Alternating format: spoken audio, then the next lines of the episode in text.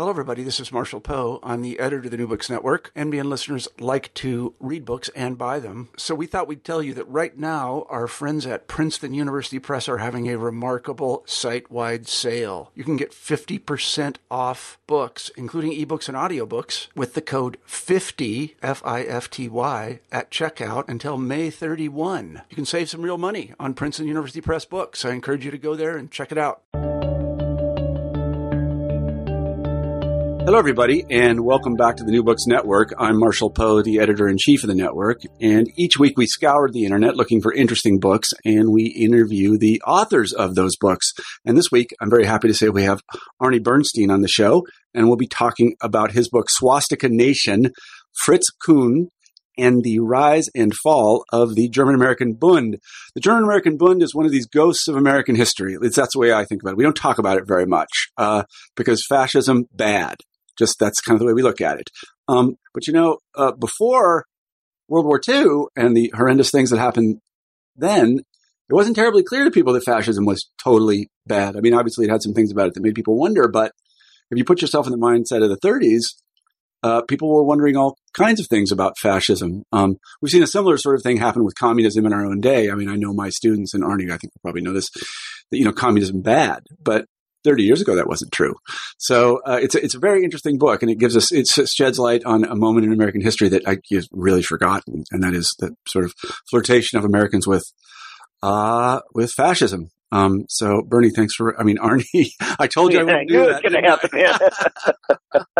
Arnie, Arnie warned me That's before okay. the show about calling him Bernie and I just did it. So anyway, I'm sorry. So Arnie, uh, thank you for writing the book.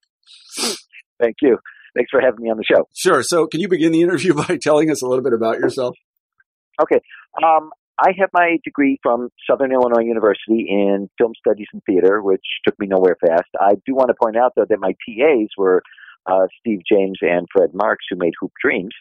Hmm. Um, I got my uh, master's in um, writing from Columbia College in Chicago, and I've spent uh, I I write. Um, I've written several books on Chicago history. I did a book on a, a horrifying uh, true crime story. Uh, it's called Bath Massacre: America's First School Bombing. That was published by University of Michigan Press.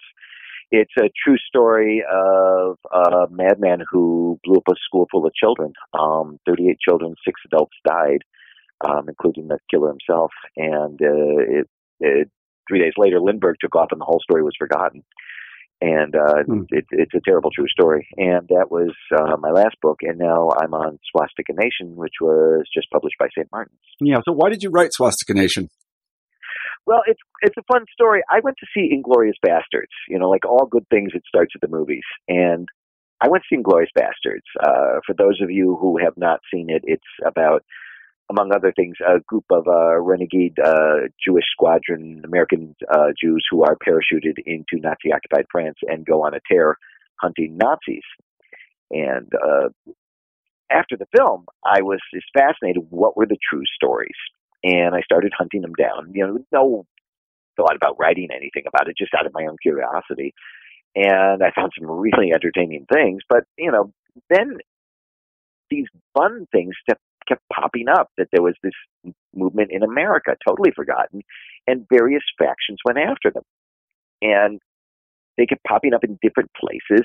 Nothing really coalesced into a book per se, a few academic studies, a few academic books, but nothing that told the whole sweep of the story. And, you know, it, it ultimately led me to writing this book. Mm-hmm. Well, I mean, I know once I was sitting in a, in a seminar with a uh, I don't know why I was in the seminar because I'm trained as a Russian historian, but it was about the election of FDR or, or Truman or somebody like that. And they kept talking about the German vote. I mean, we don't think about it like that anymore, but there was actually a German vote in the United States yeah. that people had to go get. I mean, I know my people, my people immigrated from, or at least on half of, half of my family, they immigrated from Germany in the 19th century. And I don't know, no, nobody in my family ever self-identified as German, but there were a lot of people who did. Uh, yeah. So, so it's very interesting. So tell us, I mean, your, your story is really bound up in the life of Fritz Kuhn. You, you really have to tell his story in order to understand the Bund. Um, so can we begin with him? Sure. Fritz Kuhn is the most unlikely character you could possibly imagine to lead a Nazi movement. He was born in the late 1800s um, in Germany, in uh, in Munich. Um, real nondescript childhood. Um, were enlisted in uh, World War One for the German Army. He was a machine gunner. Um, fought in France, um, among other things. Um, he had a couple brothers who were killed, and uh, in the war, um, he was wounded. Received the uh, German High Cross for his uh, his efforts, which was not um, normally given to enlisted men.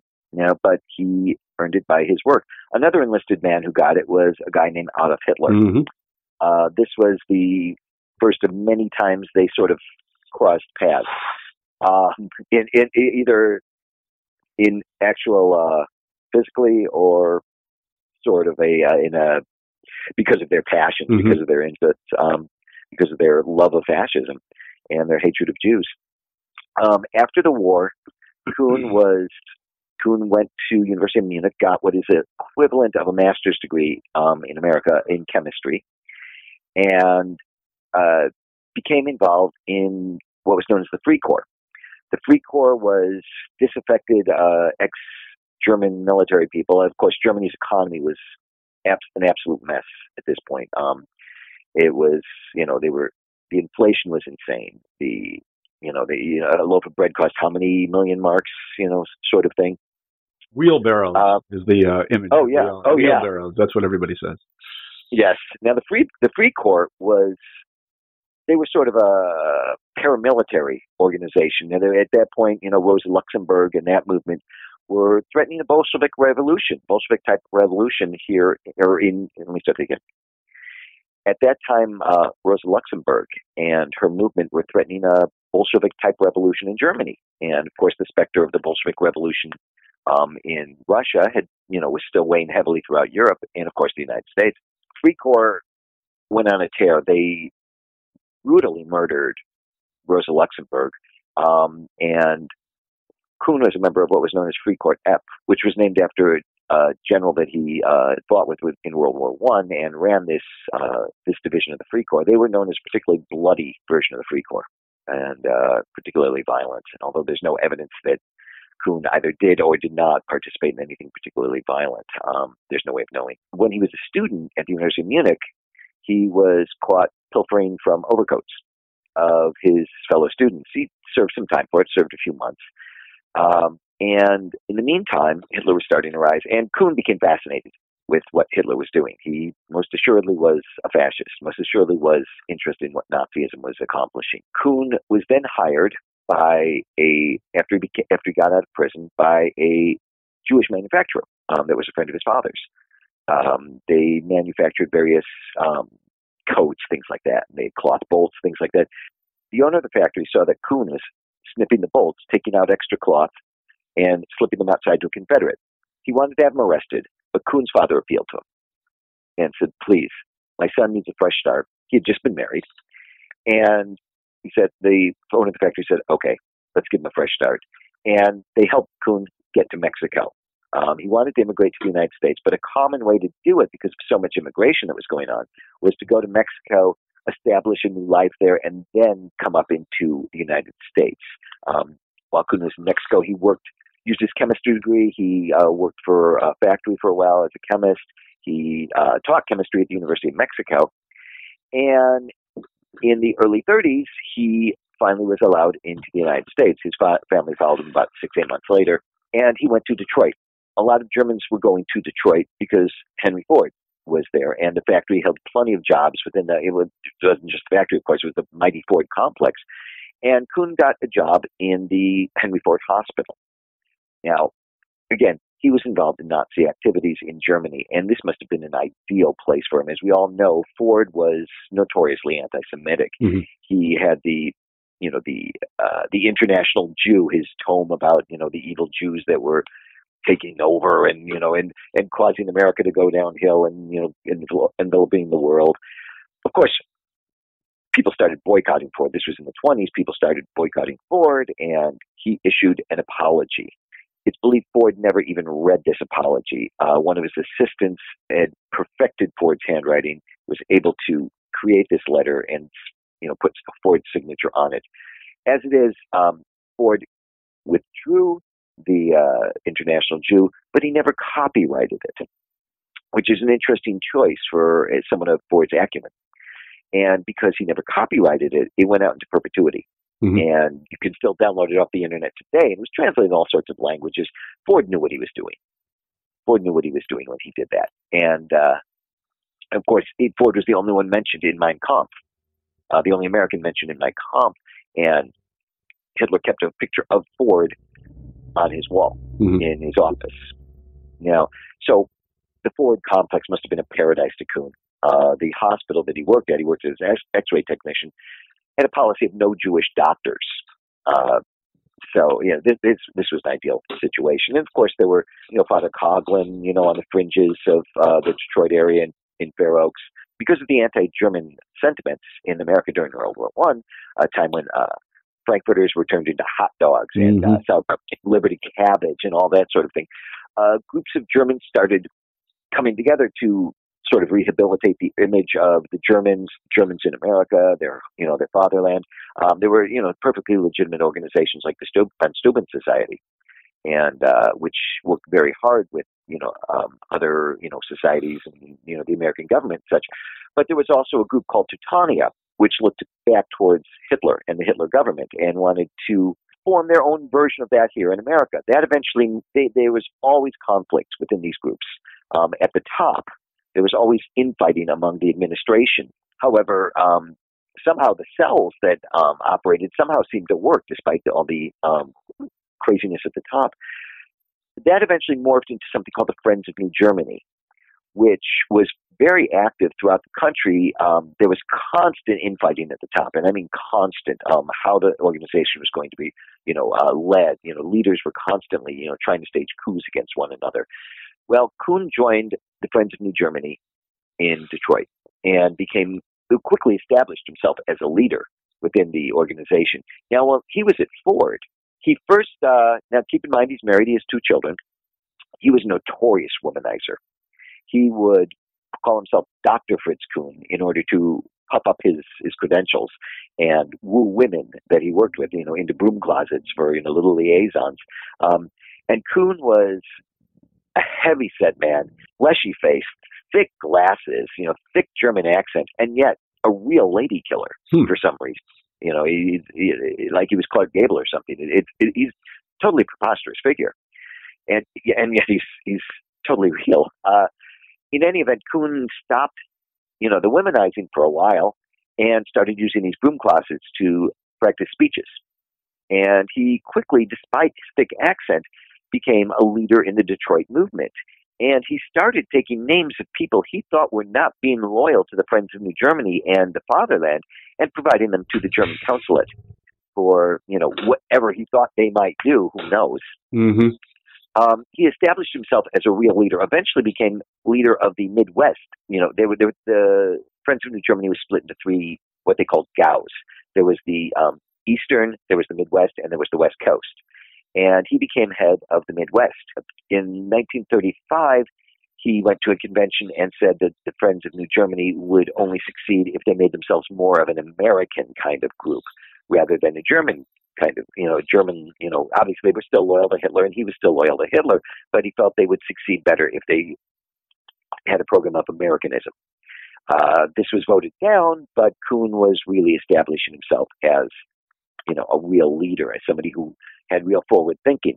Friends of New Germany was not popular with, it, obviously they were, they were drawing trouble um, here in America with the rise of Hitler. There were um, Congressman uh, Dickstein, Samuel Dickstein of New York, um, started what eventually became the House Un-American Activities Committee, HUAC, to investigate both uh, Nazism in America and communism. And they started to investigate the Friends of New Germany.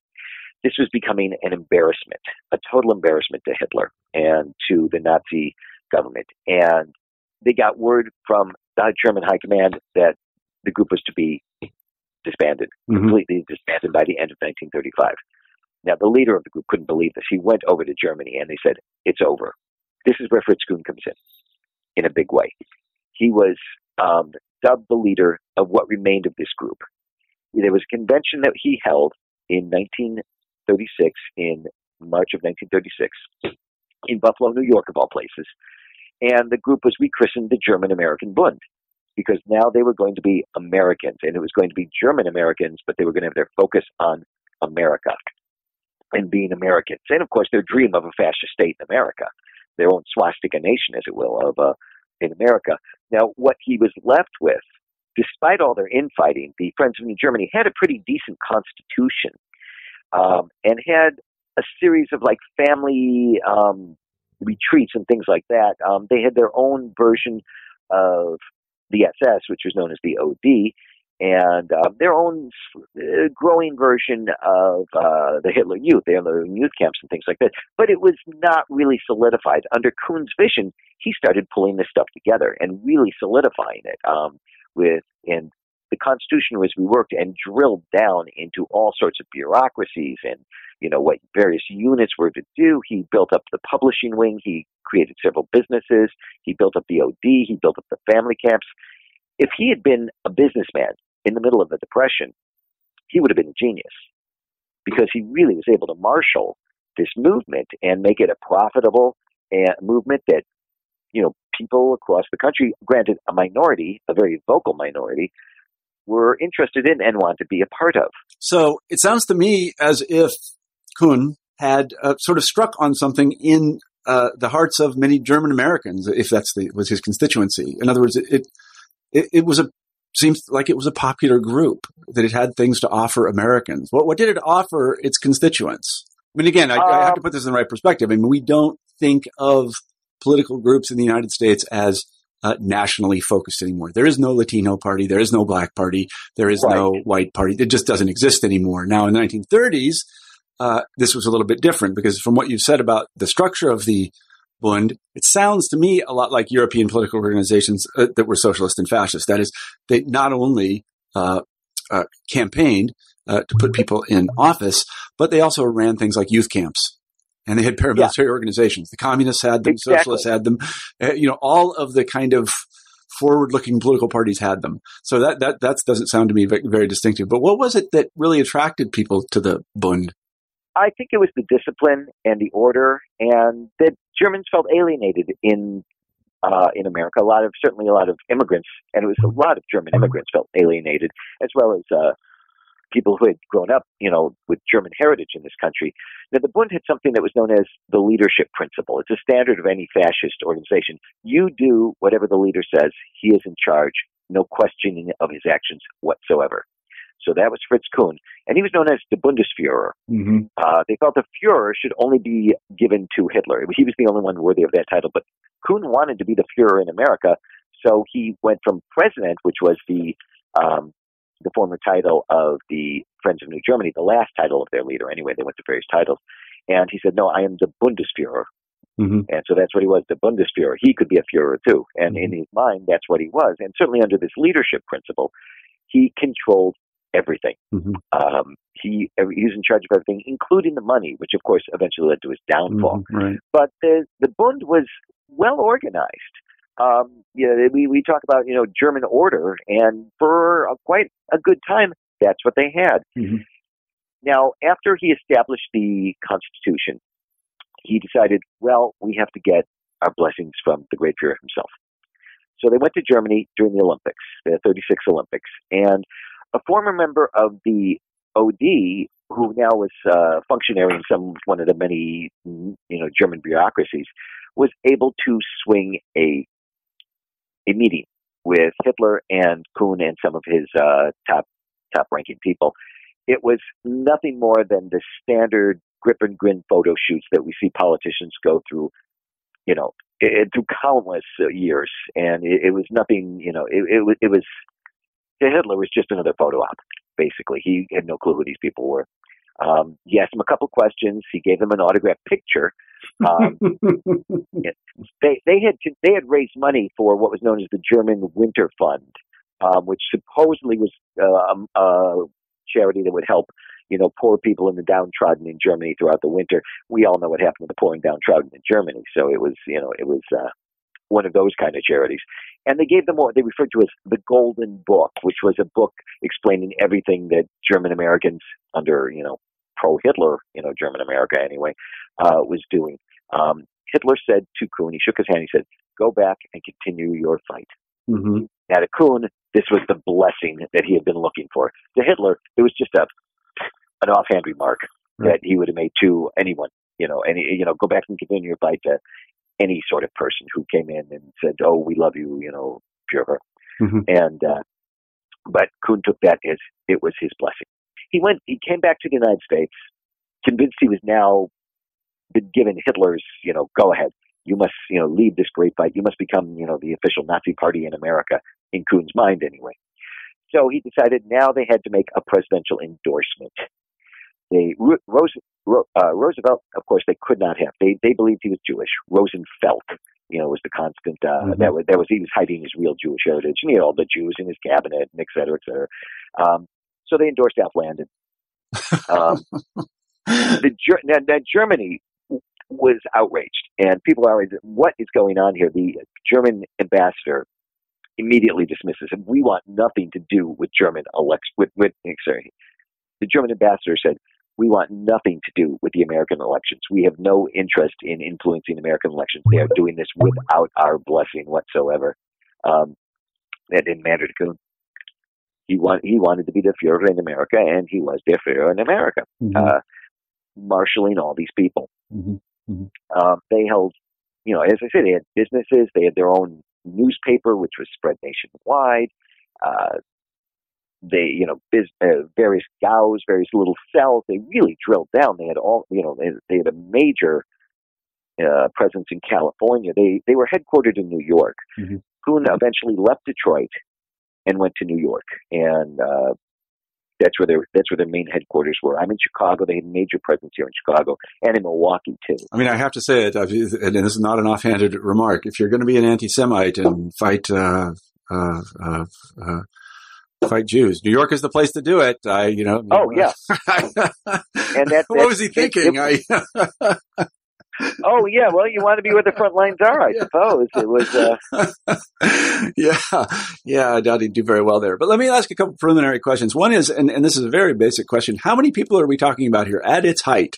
How large was the uh, was the, the the Bund, the German American? well, they were notoriously secretive about their I bet they were. how many people were there.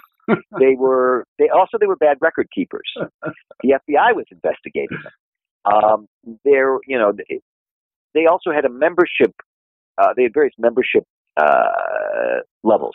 One of which was a friend of the organization, which were anonymous donors, you know, uh, Sure. sympathizers, as it were, who didn't have to be part of it. Um, you could not be an official German citizen because they wanted to be an American, but they had a loophole where if you were applying for citizenship, you could become a member.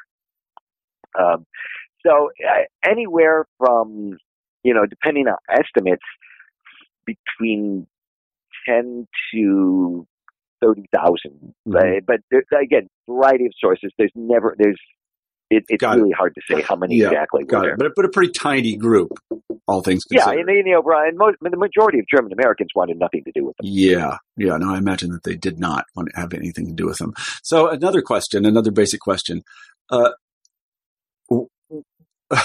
before Kuhn uh, was a, a master at shooting himself in the foot, but before he did that again, um, what exactly was the platform of the German American Bund? What did they want to do? When you read their material, what did what did they say they wanted to do? um, an Aryan country. They wanted, uh, you know, the, the title of the book was exactly what they wanted: a swastika nation, free of Jews, of minorities, uh, blacks. You know, and they did not use polite words for blacks, obviously. Um, they wanted their own version of Nazi Germany, and that's of course where the youth camps came in, where the OD, their version of the SS, came in. Um, and So they, wanted propose people- anti, they, they propose anti-Jewish legislation, such as ha- had been passed in Germany. They, they, they did they talk about back to Africa kind of things, or were they of that ilk? Um, not offhandedly. They certainly didn't want. They, they certainly weren't in favor of blacks. Now, what they, you know, they, you know, they, they, um, they used a lot of Nazi propaganda, which showed, you know, how awful, you know, the darker races were, Yeah, you know, and infecting the, the, you know, the pure Aryan blood, et cetera, et cetera. Uh, mostly they were anti-Semitic Yeah. and wanted nothing to do with Jews. And the Jews controlled Hollywood, the press, the standards. Sure, yeah, these are not these are not they, they didn't make any of this stuff up. Uh, as Yeah. as fantastical as it is, so uh, I'm just trying to get a measure of their um, craziness in the 1930s context, and it sounds like they were pretty crazy, and most Americans would think of them as pretty crazy. I mean, one difficulty with their platform is if you want to have an Aryan nation, uh, most white Americans aren't German of German descent. I mean, maybe Oh, they were yeah. at that time, but but not a great huge majority.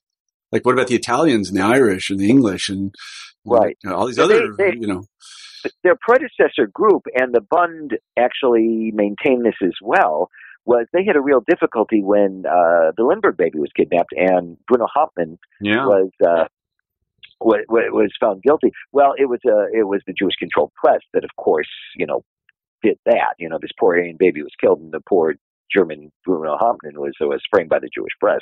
Um, you know, they they they managed to weasel their way around anything. Uh, but of course, you get a group like this, you know. And, and let me start again. And they were they their their scope was pretty wide. As I say, they they had these camps. They would get thousands of people would come to these camps on the on the weekends, and you know they march, state of flags. The youth movement was was pretty extensive. They you know they even had I wouldn't call it an exchange, but they went for an educational trip to Germany. The youth members of the youth movement to meet with their counterparts um, in the Hitler Youth. That was the only kind of endorsement that Germany ever gave them. Uh-huh. They Germany gave them propaganda and they let them meet with the Hitler Youth kids, but they kept them at arm's length.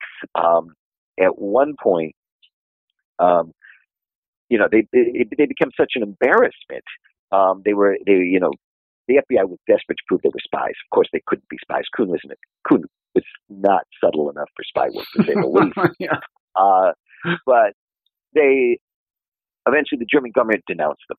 Imagine being such an embarrassing Nazi that even Hitler doesn't want anything to Mhm. do with you. Mhm. And uh, Kuhn went to Germany to appeal, and they said, "We'll give you propaganda, but we want nothing to do with you Mhm. whatsoever." Mhm. Right. Well, this is because he was getting. I mean, you know, the the party itself was. I mean, and this is an interesting legal question. It sounds to me like the party was persecuted. I mean, that the government was actively coming after them in a Oh, kind yeah. of prejudicial way. Like we're going to get Oh, these yeah, guys. and- you know. You know, you have the right to be obnoxious in this country. Yeah. you know, like it or not, you have the right to be obnoxious. But it wasn't just the government who went after them. Uh, there were other factions that went after them pretty extensively. They, you know, you it's unpopular speech, and uh, how do you counter free speech with more free speech? But Mhm. you know, other methods as well, which were you know employed dutifully by other players in this story. Mhm. Can you talk any- about about them? Uh, you know, at all? I mean, I don't know. Oh, La- certainly. LaGuardia, Um, certainly. you know, T- Thomas I Dewey will- is another I- person you mentioned. I mean, these are people that just like they were great people to hate. These Bund Yeah. people. Yeah. And I'll tell you something: the people who went after them, I will never. I could write a thousand books. I will never have this great a cast of characters. That's true. One of the people who went after them was Walter Winchell. yeah. he recognized very early on the threat that you know American Nazis were, and he savagely attacked them in his column. Fritz Kuhn became almost his punching bag. Um, he came up with all sorts of names for him, um, you know, Fat Fritz Kuhn, but there, oh, there were all kinds of names he, he called Kuhn, and Kuhn hated him. He said, "I will, when I become, you know, Fuhrer, I will hang him from the highest, you know, pole in front of the Stork Club, which was, of course, uh, Winchell's hangout. And Right. Winchell just enjoyed tormenting him. And uh, but one, um, as I say, Kuhn was never stopped being a womanizer. Never stopped being a womanizer, even though he was, you know, married, two children. He was constantly out on the town, and it was this big open secret that he was Mhm. running around on the town getting drunk. One night he was in the Stork Club, and Winchell saw him, and the two of them locked eyes, and Kuhn blinked and walked out. Yeah. And Winchell carried a gun Oh, because a couple of Nazis had attacked him. A couple of brown shirted guys had attacked him when he came out of his barber shop one day. You know, beat him pretty good too. They knocked out a um, a crown that he had in his mouth. Um, so he started carrying a gun just for personal safety. But after when he saw Kuhn in the Stork Club, he just became so enraged. He went to the bathroom and removed the bullets because he didn't trust himself. it's a good Um, precaution. Yeah. Now, speaking of bullets, um, there were another group that went after the uh, the Bund as well. Um, this one is never found in the academic studies, which I always I found really fascinating. And I read a lot of doctoral dissertations and master's theses, Sure. and you know various academic books. But the boys of the Jewish mafia Yeah, right. were incensed by. Meyer Lansky were- and these guys. They were not pious men, no, they were not. but they were they they were. I I I, I used the metaphor of the golem.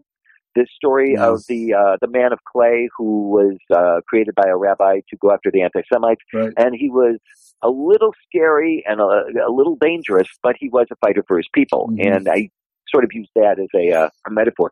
Meyer Lansky, who was you know the, the mob's accountant, as it were, um, and one of the geniuses who you know such as was that created a mob like a business. The the bigger than U.S. Steel line is is what he said when he described the mob were bigger than U.S. Steel. He uh, he was approached by Nathan Perlman, who was a respected judge in New York, and by Rabbi Stephen Wise, who led the Reform movement, the Reform Judaism movement in America. And he was approached by them secretly. Obviously, you know, top Judaism could not go to you know a Meyer Lansky, as it were. And they said to him, "Look, you guys have means and methods. We need to put a stop to these people. You guys have means and methods. What can you know? Can you use it?" And Lansky said, "We'll be happy to." Hmm. But you know, just a couple of stipulations. Um, the uh, Perlman said, "No killing." Lansky went around and killing, no You killing, can break no their killing. legs. We don't care, but don't Yeah, we break their. You can break their legs, and uh, no hits in the head either. Okay. Interestingly enough, although that one was violated often. Okay. Um, but as far as I could tell, there was no killings. Um, Lansky asked in return that he not that the Jewish press not um, refer to him as gangster, not ever you know um, give him bad press. Yeah. Um, and Perlman said he would see what he could do, and then they went into action. Now, normally no, they would not accept outsiders in the mob, you know, for good reasons. And no outsider Sure. wanted to be in the mob. Yeah. However, people volunteered. They said we want to get in on this. Agreed. And so Bugsy Siegel, of all people, helped train helped train these um, civilians, as it were, to go after the Bundes. And they broke up Bundes meetings um, and Bundes legs as well. And they were very effective people in this. Longy Zwillman, who was sort of the uh, a Jewish Tony Soprano, he controlled Jersey. Um, he developed an army of ex-prize fighters Oh, great. who and they went after them big time. Um, out in California, there was Mickey Cohen, who uh, has been portrayed in various movies, um, Mhm. Gangster Squad, uh, among other things, but never accurately. But he enjoyed doing it. He got a great kick out of going after these people. And there were some, you know, there was they were infiltrating in into the movie studios, things like that. And screenwriters approached him and said, "Hey, can you do something about this?" And he sent his boys and. Um, Cohen delighted in it. In, in his uh, autobiography, which you know, an as told to kind of thing, he just delighted in it and talked how much he enjoyed doing it. Um, I live in Chicago. There was a guy named Jacob Rubenstein here in Chicago. He and um, Barney Ross, um, the fighter, the three-time prize uh, winner of three titles, um, they were in a gang. They actually, his boys, they met his boys. They delivered envelopes for Capone um, at a dollar an envelope. There's always a Capone angle, and uh, in Chicago anyway. the uh, anyway, they they would hang out in a pool hole uh, in Lawndale, which was the big Jewish neighborhood, and they would be a phone call. They get they wait for the phone call. They say, "Okay, the Bunda meeting here," and they would go and they would beat the crap out of them. You know, and having Barney Ross as a you know boxer was certainly um, useful. Um, and in fact, Rubenstein's brother said he would come on and had blood on him, and he would just was enjoying what he was doing thoroughly. Um, Rubenstein, you know, eventually changed his name to Jack Ruby and went Yeah. to Dallas, Mhm. and we know the rest of the story there. Yeah, right. And that was all in the Warren report. All his fund activities were in the Warren report. hmm Yeah. I had time my life researching this thing. It was it was a lot of fun. Did the authorities just overlook all this stuff? I mean, did they know about it? I mean, the FBI was um, was all over these guys, and so yeah, and uh, there were things that got overlooked eventually. And in fact, one one of uh, Zwillman's people, who was his, I think, his chauffeur, and eventually became this top uh, hitman. He went to jail eventually, and is still in prison for what I know. He's an elderly man now. Um, he was asked, "Did you ever tell them you were Jewish?" He said, "The only thing we told them was with a baseball bat." they had fun. Oh, they they and but eventually it stopped. Um, in fact, the Italians, um, Luciano said, "Can we help you?" And Lansky said, "No, this is our fight. We're doing this on our own, but thank you." Uh-huh. Um, Yeah. and but eventually, the Jewish press started reporting on this, and you know, it was a shame. You cannot do this. This is Jews don't fight, Mhm. and uh, it was the first time Lansky was uh, mentioned as a gangster in the press. was, you know, they called him a gangster in the Jewish press. It was the first time he was ever, ever called a gangster. Really? Wow. And, you know, he was very angry about this, but there was nothing he could do. And eventually Perlman said, you know what, we're getting bad press. Judge Perlman came back, bad press, please stop. And so Lansky stopped. And Mickey Cohen, you couldn't tell him anything. So he, uh, Yeah. Our completely illegal campaign to destroy these people is getting bad press. yeah, exactly. exactly. But they were admired. Like I say, civilians wanted to be part of it. yeah, right. and other other of course there were other people who went after Bunds. There were protests. Um, there was a uh, riot at one uh, Bund meeting where a bunch of Jewish war veterans snuck in, and at the at an appointed time they put on their caps and they went to work. yeah. and there was a huge riot out there. They were, you know, it was it was a pretty remarkable thing. Yeah, it sounds like Um, it. So before we, I, I, there are a whole bunch more to say. So I want to get to these things. Tell us about the Madison Square Garden rally because when you, uh, whenever uh, the Bund makes history books, uh, and I don't know if it does very often, or is mentioned, there's always these pictures of the Madison Square Garden rally. In fact, you Right, have and one. it's on Yeah. YouTube too. There's great pictures on YouTube. Right. What's So tell us about Um, how that yeah. transpired.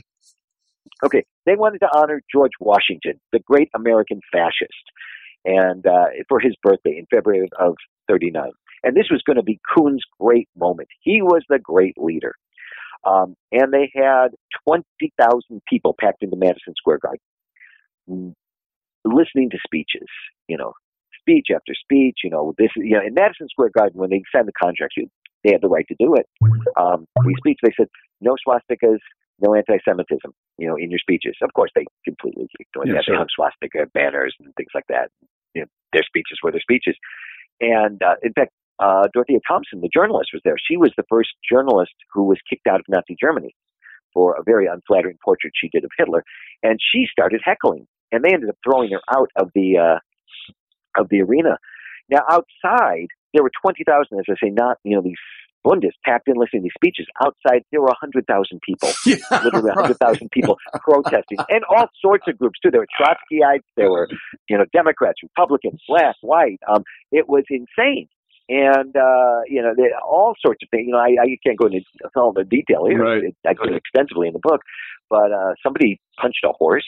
It was, um, you know, it was remarkable. And uh, afterwards, Fiorello LaGuardia said, "This is it. No more. Not in my city." Now, LaGuardia, LaGuardia was half Jewish. His Mhm. mother was Jewish. I know that. He represent, yeah, he was the perfect representation of the ethnic melting pot in America when you Yeah. think about it. That's funny. You know, Italian father, Jewish mother. Yeah. Although his mother was certainly Italian too. Yeah. Um, and he said, "We're not doing no more, no more." And so he called Thomas Dewey, who was the um, at that time the district attorney um, before his governorship and ran for presidency. What are we going to do about this? They held a meeting behind closed doors. Obviously, you can't free speech was not what they could do. So they went after the Capone uh, angle, and they started looking into taxes. What were the taxes paid on all this? Uh, you know, on all the little trinkets that they sold, there were various taxes that had to be. So they raided the Bunds office looking for, you know, tax returns Yeah. for the books, all these different elements. And this was partially what led to Kuhn's downfall.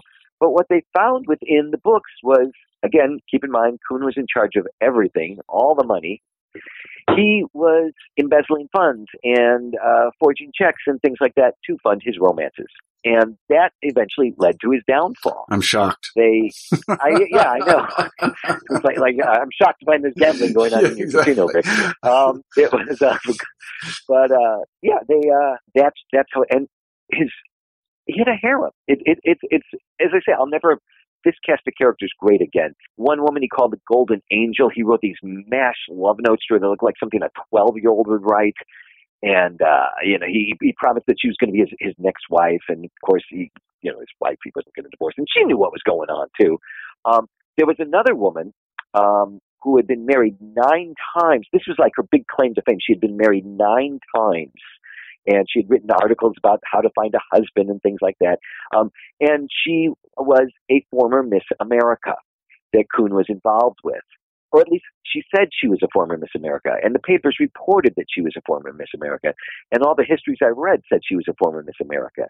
And I kept looking at the Miss America. I said, "Where is she?" So I contacted the Miss America people. They had no record of her. She Mhm. said she was Miss America, and she was not. Well, But you they know, a were lot of people perfectly do. Matched. they were perfectly matched in a way because they were just so both Right. self-aggrandizing. Um, but she was approached by the government and agreed to have the, her love nest wired, and uh, they had uh, they, they you know they, they they caught him on on you know that tape, but they caught him. Uh, you know, they they wired uh, the recordings of their you know their little lovemaking sessions, and she led him to conversations, um, this that and the other thing, getting him to implicate himself. But what they found was she had to go see a doctor because this thing was driving her crazy. She had to see a psych, uh, not a psychiatrist, but a, a doctor for her nervous condition Mhm. and her fluttery heart.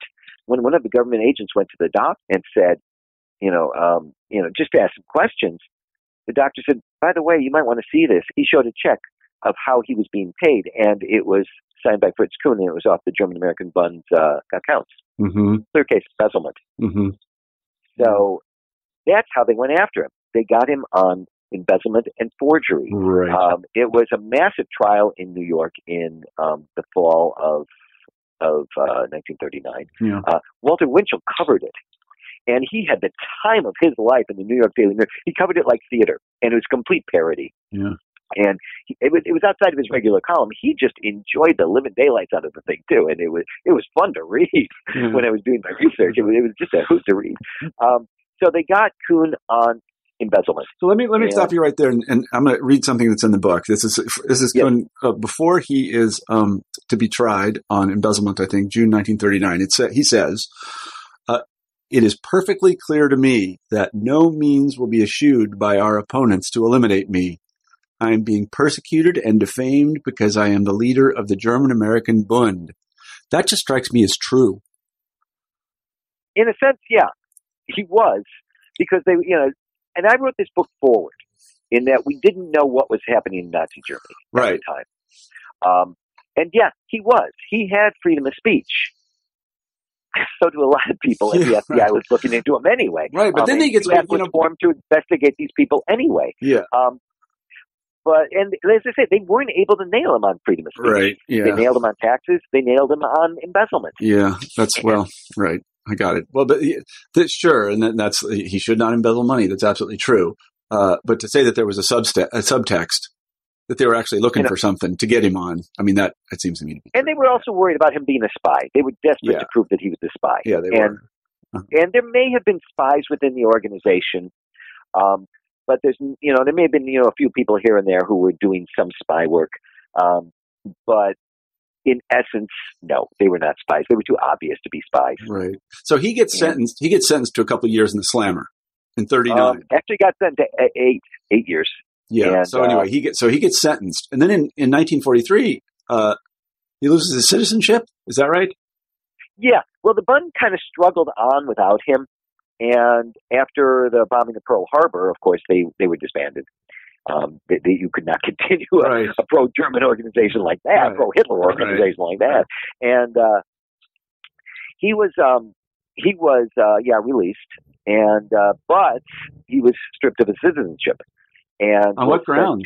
I mean, I, you know, that he was that he had uh, that he was pro-Nazi, and that he had lied about his uh, when he had signed his citizenship papers. He said he was loyal to the United States when in fact he was loyal to Adolf Hitler, and had proved it, and was you know was uh, had lied in essence when he declared his loyalty to the United States.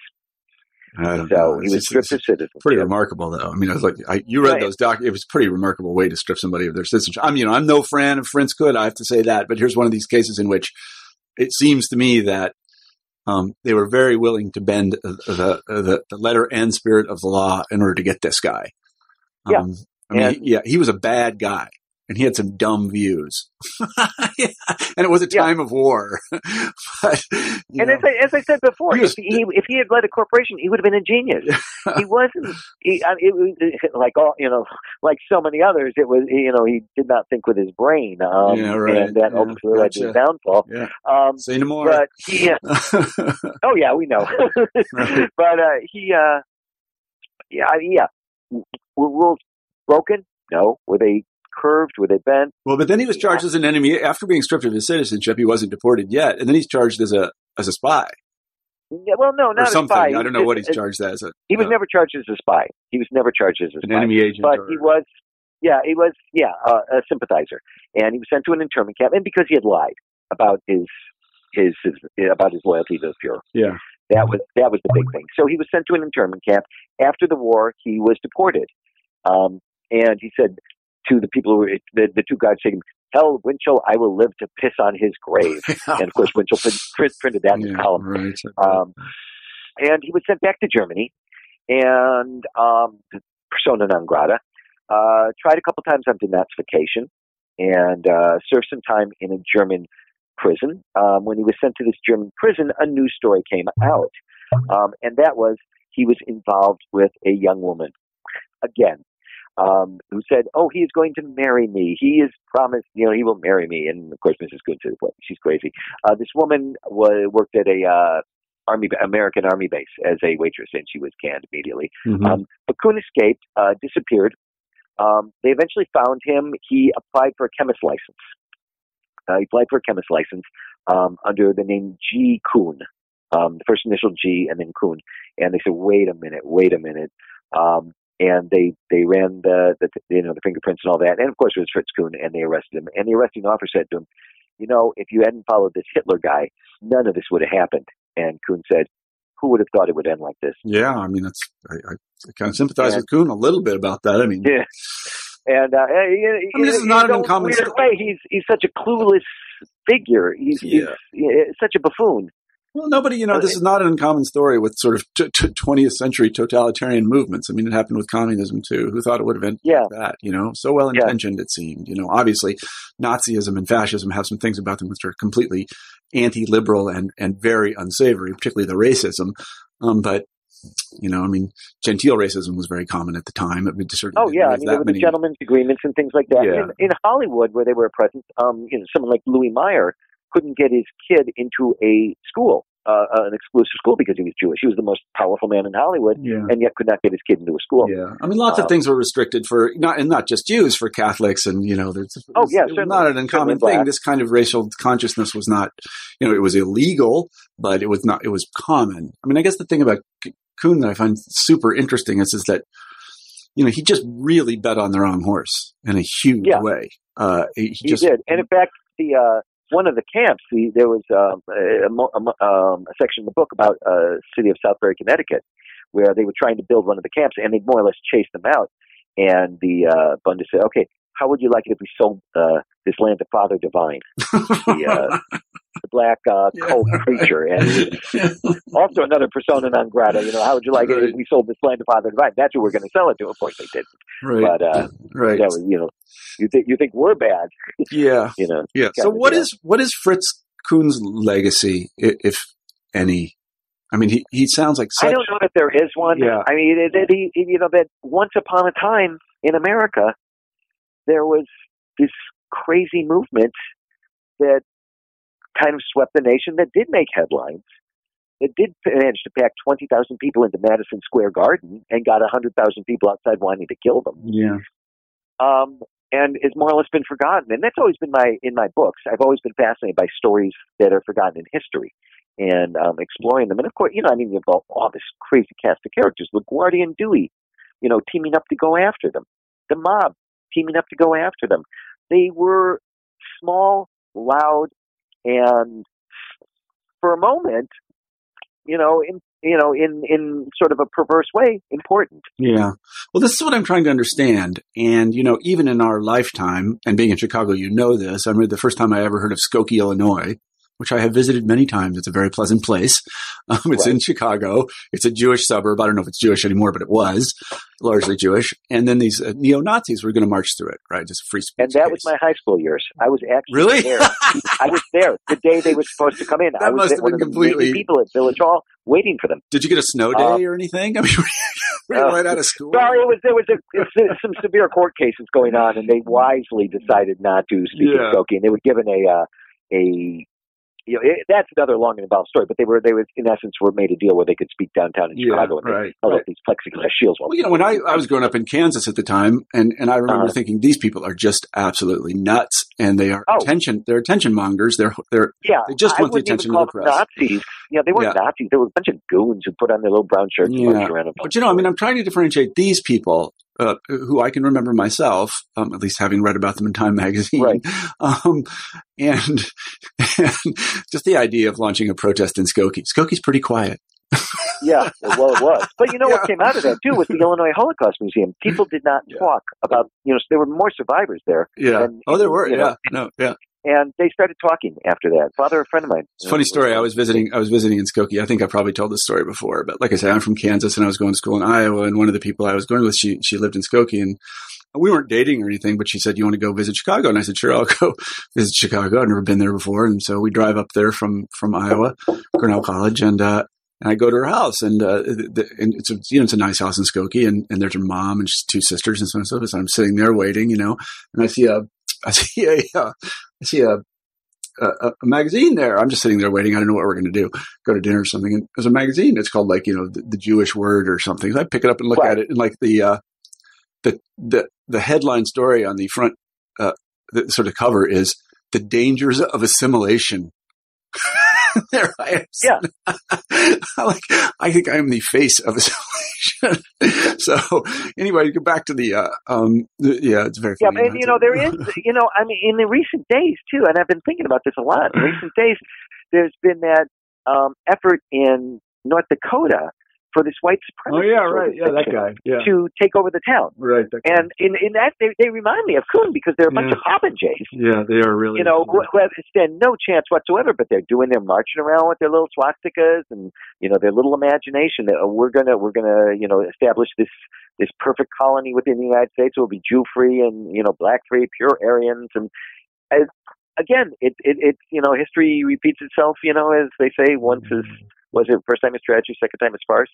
Of course, the first time it was farce. Too. I mean. I guess one thing that, that occurs to me is that uh, the thing that Kuhn and the Bund show is that fascist nationalist groups are impossible in the United States because fascism uh, and nationalism were very popular in the 1930s in uh, European countries. Uh, they, Right. they actually prospered and were thought to be kind of many of them forward looking, and and people didn't uh, have all of the dark associations. I mean, they had some, they didn't have all of the dark associations with fascism that we have uh, in the you know in the in the full light of what happened after World War II. The thing Right. was and there were a few fellow travelers here in the U.S. The Silver Shirts, William, Pe- William Pelley and the Silver Shirts, and Robert no- Noble, and a few other people um, who were in and the Klan who were in sympathy with uh, Kuhn, and occasionally had like meetings with each other, friends like that. Um, yeah, But again, they were a small, loud, very Right. loud Yeah. uh, minority, yeah, it's a curious and thing. doomed to failure. But they were they wanted to tie themselves in. We are devoted to American principles. Uh huh. All right. Well, Doomed them to failure. Yeah, right. So, um, we have taken up a huge amount of your time, Arnie, and I want to say thank you very much. And I know you rearranged your schedule just to do this interview, and I'm very happy that you did. And as you know, we have a traditional final question on new books in history, and that is, um, and you can answer it any way you like. Uh, what are you working on now? Um, I like to call it "We're not talking about it," but let's just say I have this fascination and a real talent for, for not only forgotten stories in history, but forgotten stories about very unsavory people in American history. um, and I will leave it there. And of course, the other thing I'm working on is promoting the book, which is Yeah. almost their full time job. yeah, no, I imagine itself. it is these days. I imagine it is. Well, I wish you luck on it, and I hope everybody goes out and read it. It's very readable, very interesting, and like I said, this is a part of American history that you won't hear anything about. And Arnie does a good job of, of kind of bringing it to life for us. So I really encourage people uh, to read it. Um, um, I want to say uh, thank you, Arnie, for being on the show. Can I give my website? You absolutely want can. You, you go ahead. No, sure, absolutely. Okay. Yeah, it's my name, uh, Arnie Bernstein, www.arniebernstein.com. Uh, dot com. and, uh, you know, Facebook or Twitter, however you want to find me. Um, and there's certainly more information about the book there. Yeah, go look there, everybody. A, yeah, sure. It's, it's, it's, it's a terrific resource. And, and, uh, you know, there are lots of places to buy books on the internet and I'm sure you can find a way to buy this one. So anyway, Oh, as. I said, Arnie, thanks very much for writing the book and thanks for being on the show. Thanks for having me. I enjoyed it. Absolutely. Uh, and thank everyone in the audience for listening. I just want to say that I am uh, Marshall Poe, the editor in chief of the New Books Network. Today we've been talking to Arnie Bernstein about his book, Swastika Nation, Fritz Kuhn and the Rise and Fall of the German American Bund. And so this is uh, the New Books Network signing off. Have a good week.